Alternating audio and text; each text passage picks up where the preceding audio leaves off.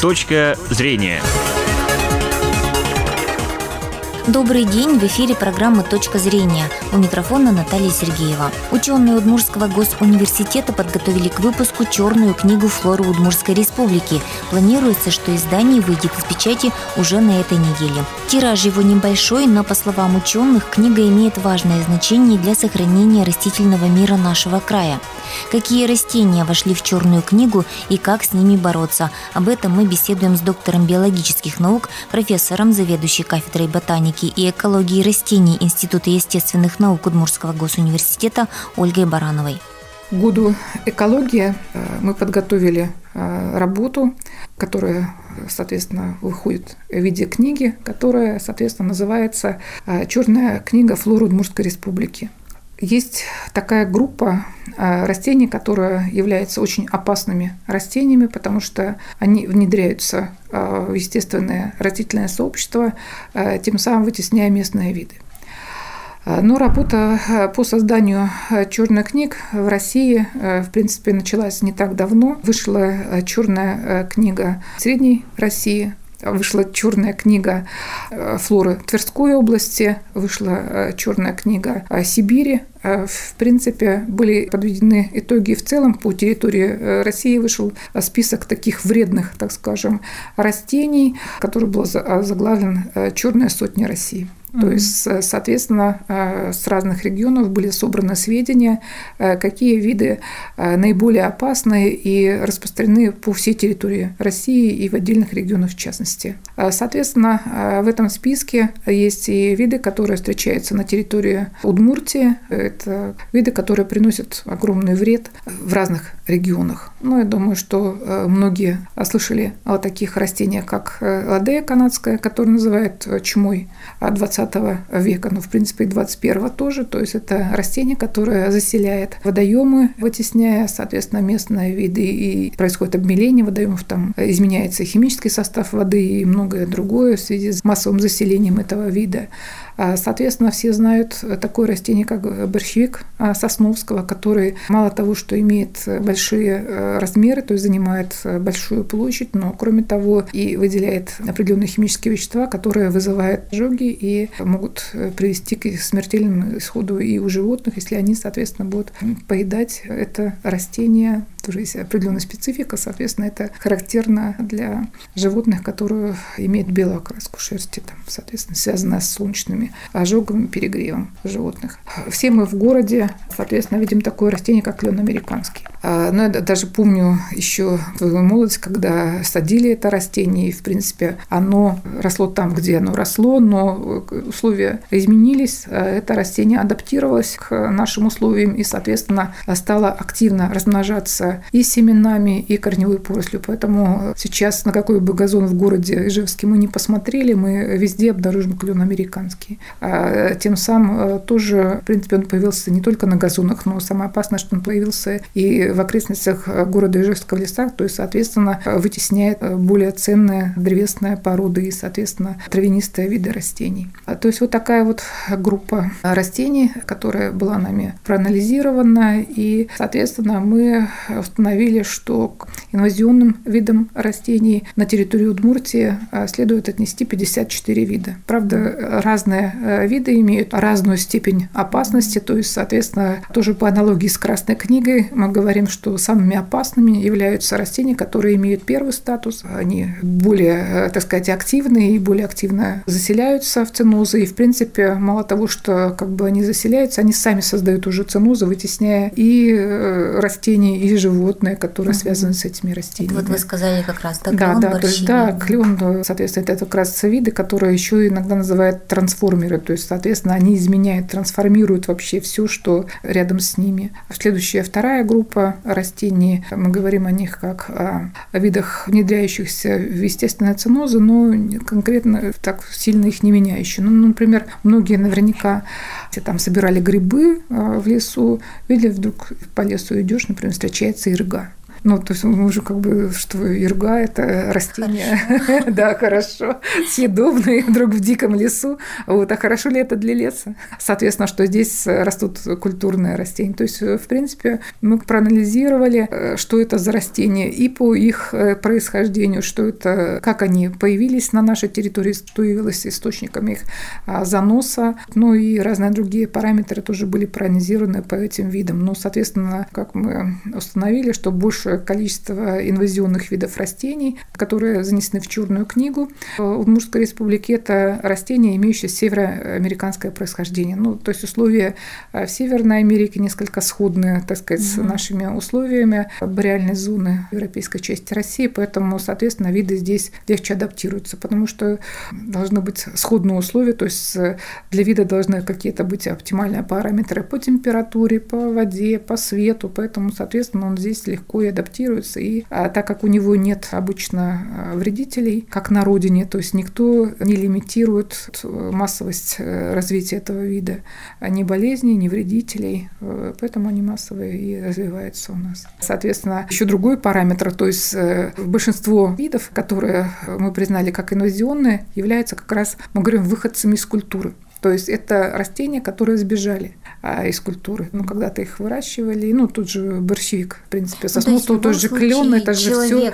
Да, то есть, да, то есть, в принципе, они на какой-то площадке прошли адаптацию, то есть они приспособились, потом они стали активно размножаться, соответственно, их стали выбрасывать налево и направо. То есть, э, если, например, пройти за заборами садоогородных участков, то вот таких видов, ну, можем встретить, ну, какие-то еще внедрившиеся культуры на растения, какие-то не внедрившиеся, ну, потому что с мусором э, все за забор выкидывается, и, соответственно, если э, у вида подходящее для него условие, то он начинает бежать, то есть бежать из культуры и, соответственно, э, приносить большой вред именно аборигенным видам растений. То есть, на самом деле, надо всегда задумываться, что садишь и от чего да, избавляешься. Да, ну, кстати говоря, как раз главный ботанический сад давно уже проводят э, такую работу, и они специально а, делают экспозицию, где не в открытом грунте, а в горшках высаживают растения, которые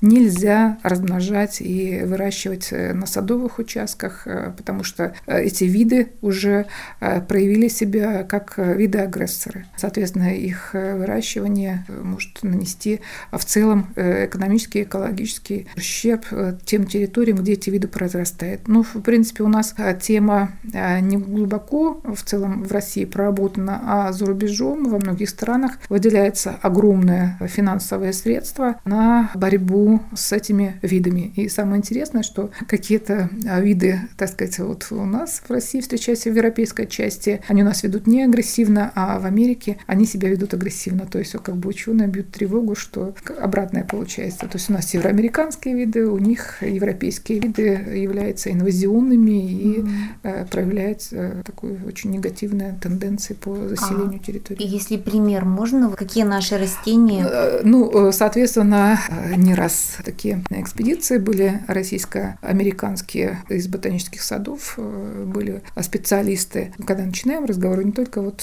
как бы говорят об инвазионных растениях и привели такой, например, пример, что одним из таких страшных растений является дербеник прутовидный. Это болотный крупное растение у нас. Оно, кстати говоря, в Удмуртии имеет не так большую численность. Очень красивое растение. Кстати говоря, его а, выращивают иногда а, как декоративное в садах. У нас он не бежит никуда. И встречается. Это вот со светлыми такими? А, нет, э, ну, лиловыми. Ну, в смысле, лиловые ну, не совсем светлая, но да, да, кист, ну, такими кистями крупное, а, в общем-то, растение до 60 сантиметров высотой, очень красивое. То оно у нас прилично себя ведет, а, а, а они о нем просто не могут. То есть, когда вот начинаю, они, у них сразу появляется куча эмоций, то есть они значит, размахивают руками, что это ужасное растение, с которым очень трудно бороться. А как бороться-то на самом деле? И у нас сегодня вот эта работа вообще проводится. Про борщевик мы слышали в Ижевске, да, попытки есть, но, как я понимаю, ну, не того уровня эта работа сегодня. Но дело в том, что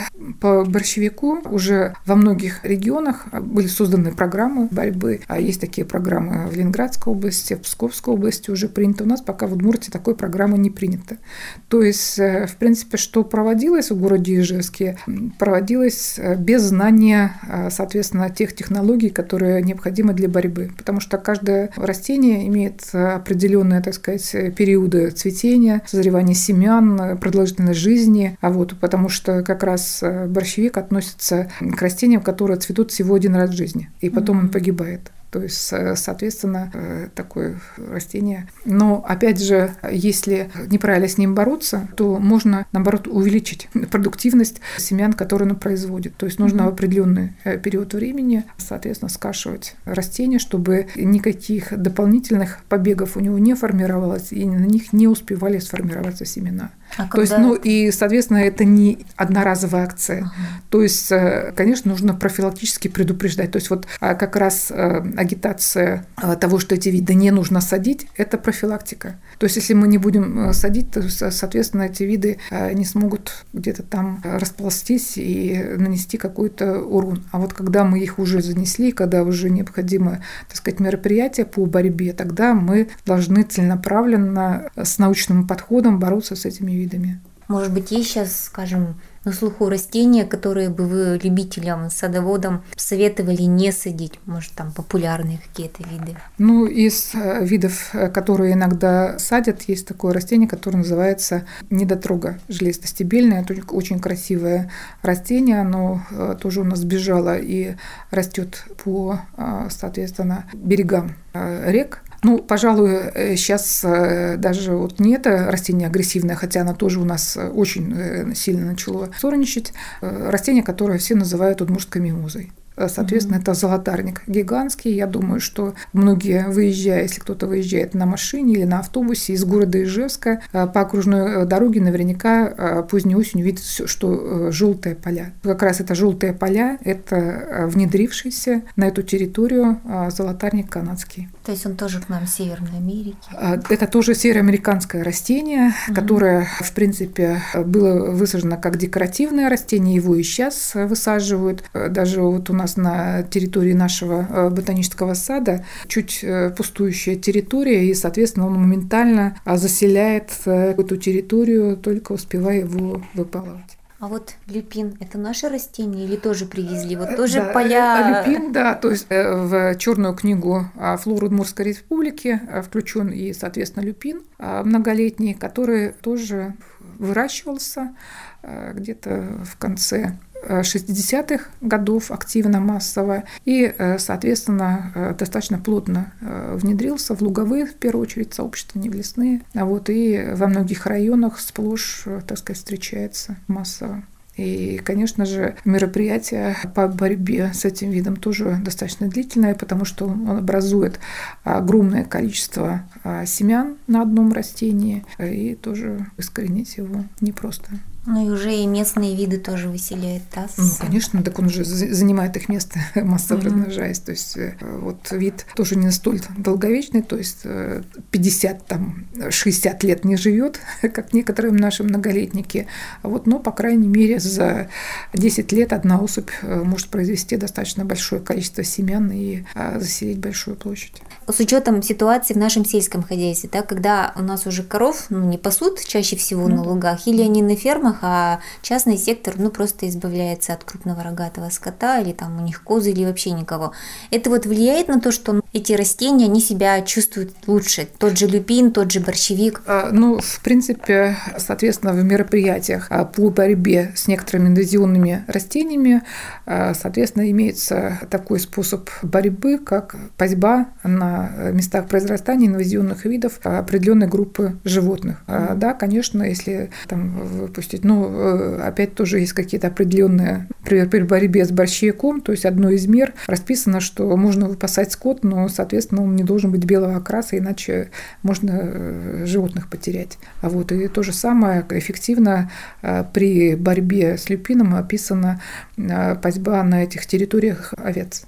Такие мероприятия есть. То есть некоторые э, виды э, животных поедают, хотя, в принципе, для животных тоже есть такое понятие, как поедаемость. То есть если животное э, привыкло к какому-то определенному виду корма, то, соответственно, чужое растение, не характерное для нашей зоны, оно тоже есть не будет. То есть, соответственно, в чем и опасность от инвазионных видов растений в том, что, вот я говорю, у них нет вредителей, то есть, соответственно, среди животных их из наших там, насекомых или э, более крупных, соответственно, млекопитающих никто не ест. С американским кленом что-то можно сделать?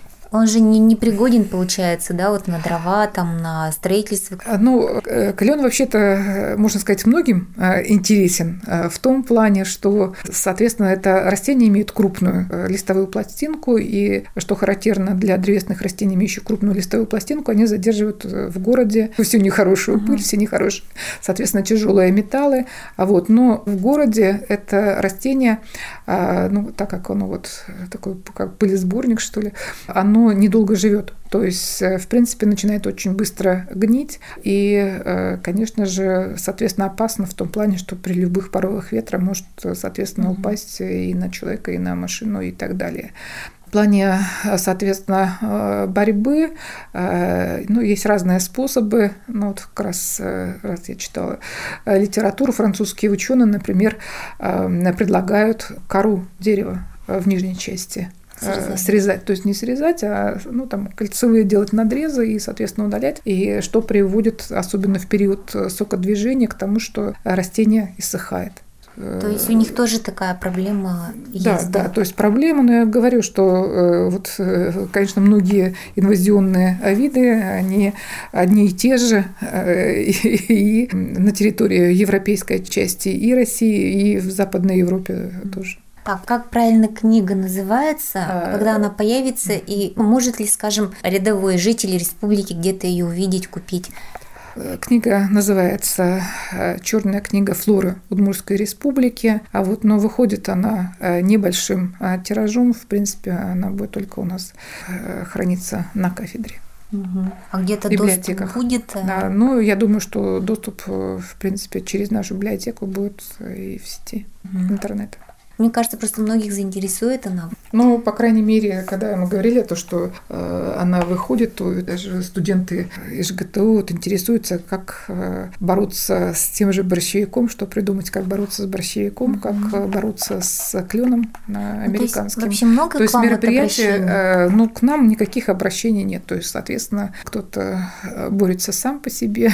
мы, соответственно, mm-hmm. разрабатываем э, мероприятия по борьбе с этими видами сами по себе в какой какой-то мере. Угу. Но есть, конечно же, многие научные учреждения занимаются вопросами изучения а, потому что вообще а, вопрос, а, связанный с чужеродными видами, инвазионными видами, как мы их называем, очень многолик. Потому что оказывается, вот, например, не только что занимается территория видом, да, но он может и гибридизировать с нашими угу. видами растений. И э, постепенно, так сказать, ассимилируя, э, возникают гибридогенные формы, которые поглощают и, соответственно, исчезает то, что было нашим местным, угу. так сказать, генофондом, потому что, э, когда мы говорим о, соответственно, Красной книге, в Удмуртской республике и других красных книгах, мы говорим, что в, в первую очередь мы заносим туда виды для охраны и генофонда. То есть угу. вот такой вот тоже и генофонд может поглощаться в результате гибридизации и происходят разные интересные процессы. На этом время нашего эфира подошло к концу. Напомню, сегодня о черной книге флоры Удмуртской республики мы беседовали с доктором биологических наук, профессором, заведующей кафедрой ботаники и экологии растений Института естественных наук Удмуртского госуниверситета Ольгой Барановой. В студии для вас работала журналист Наталья Сергеева. До новых встреч. Точка зрения.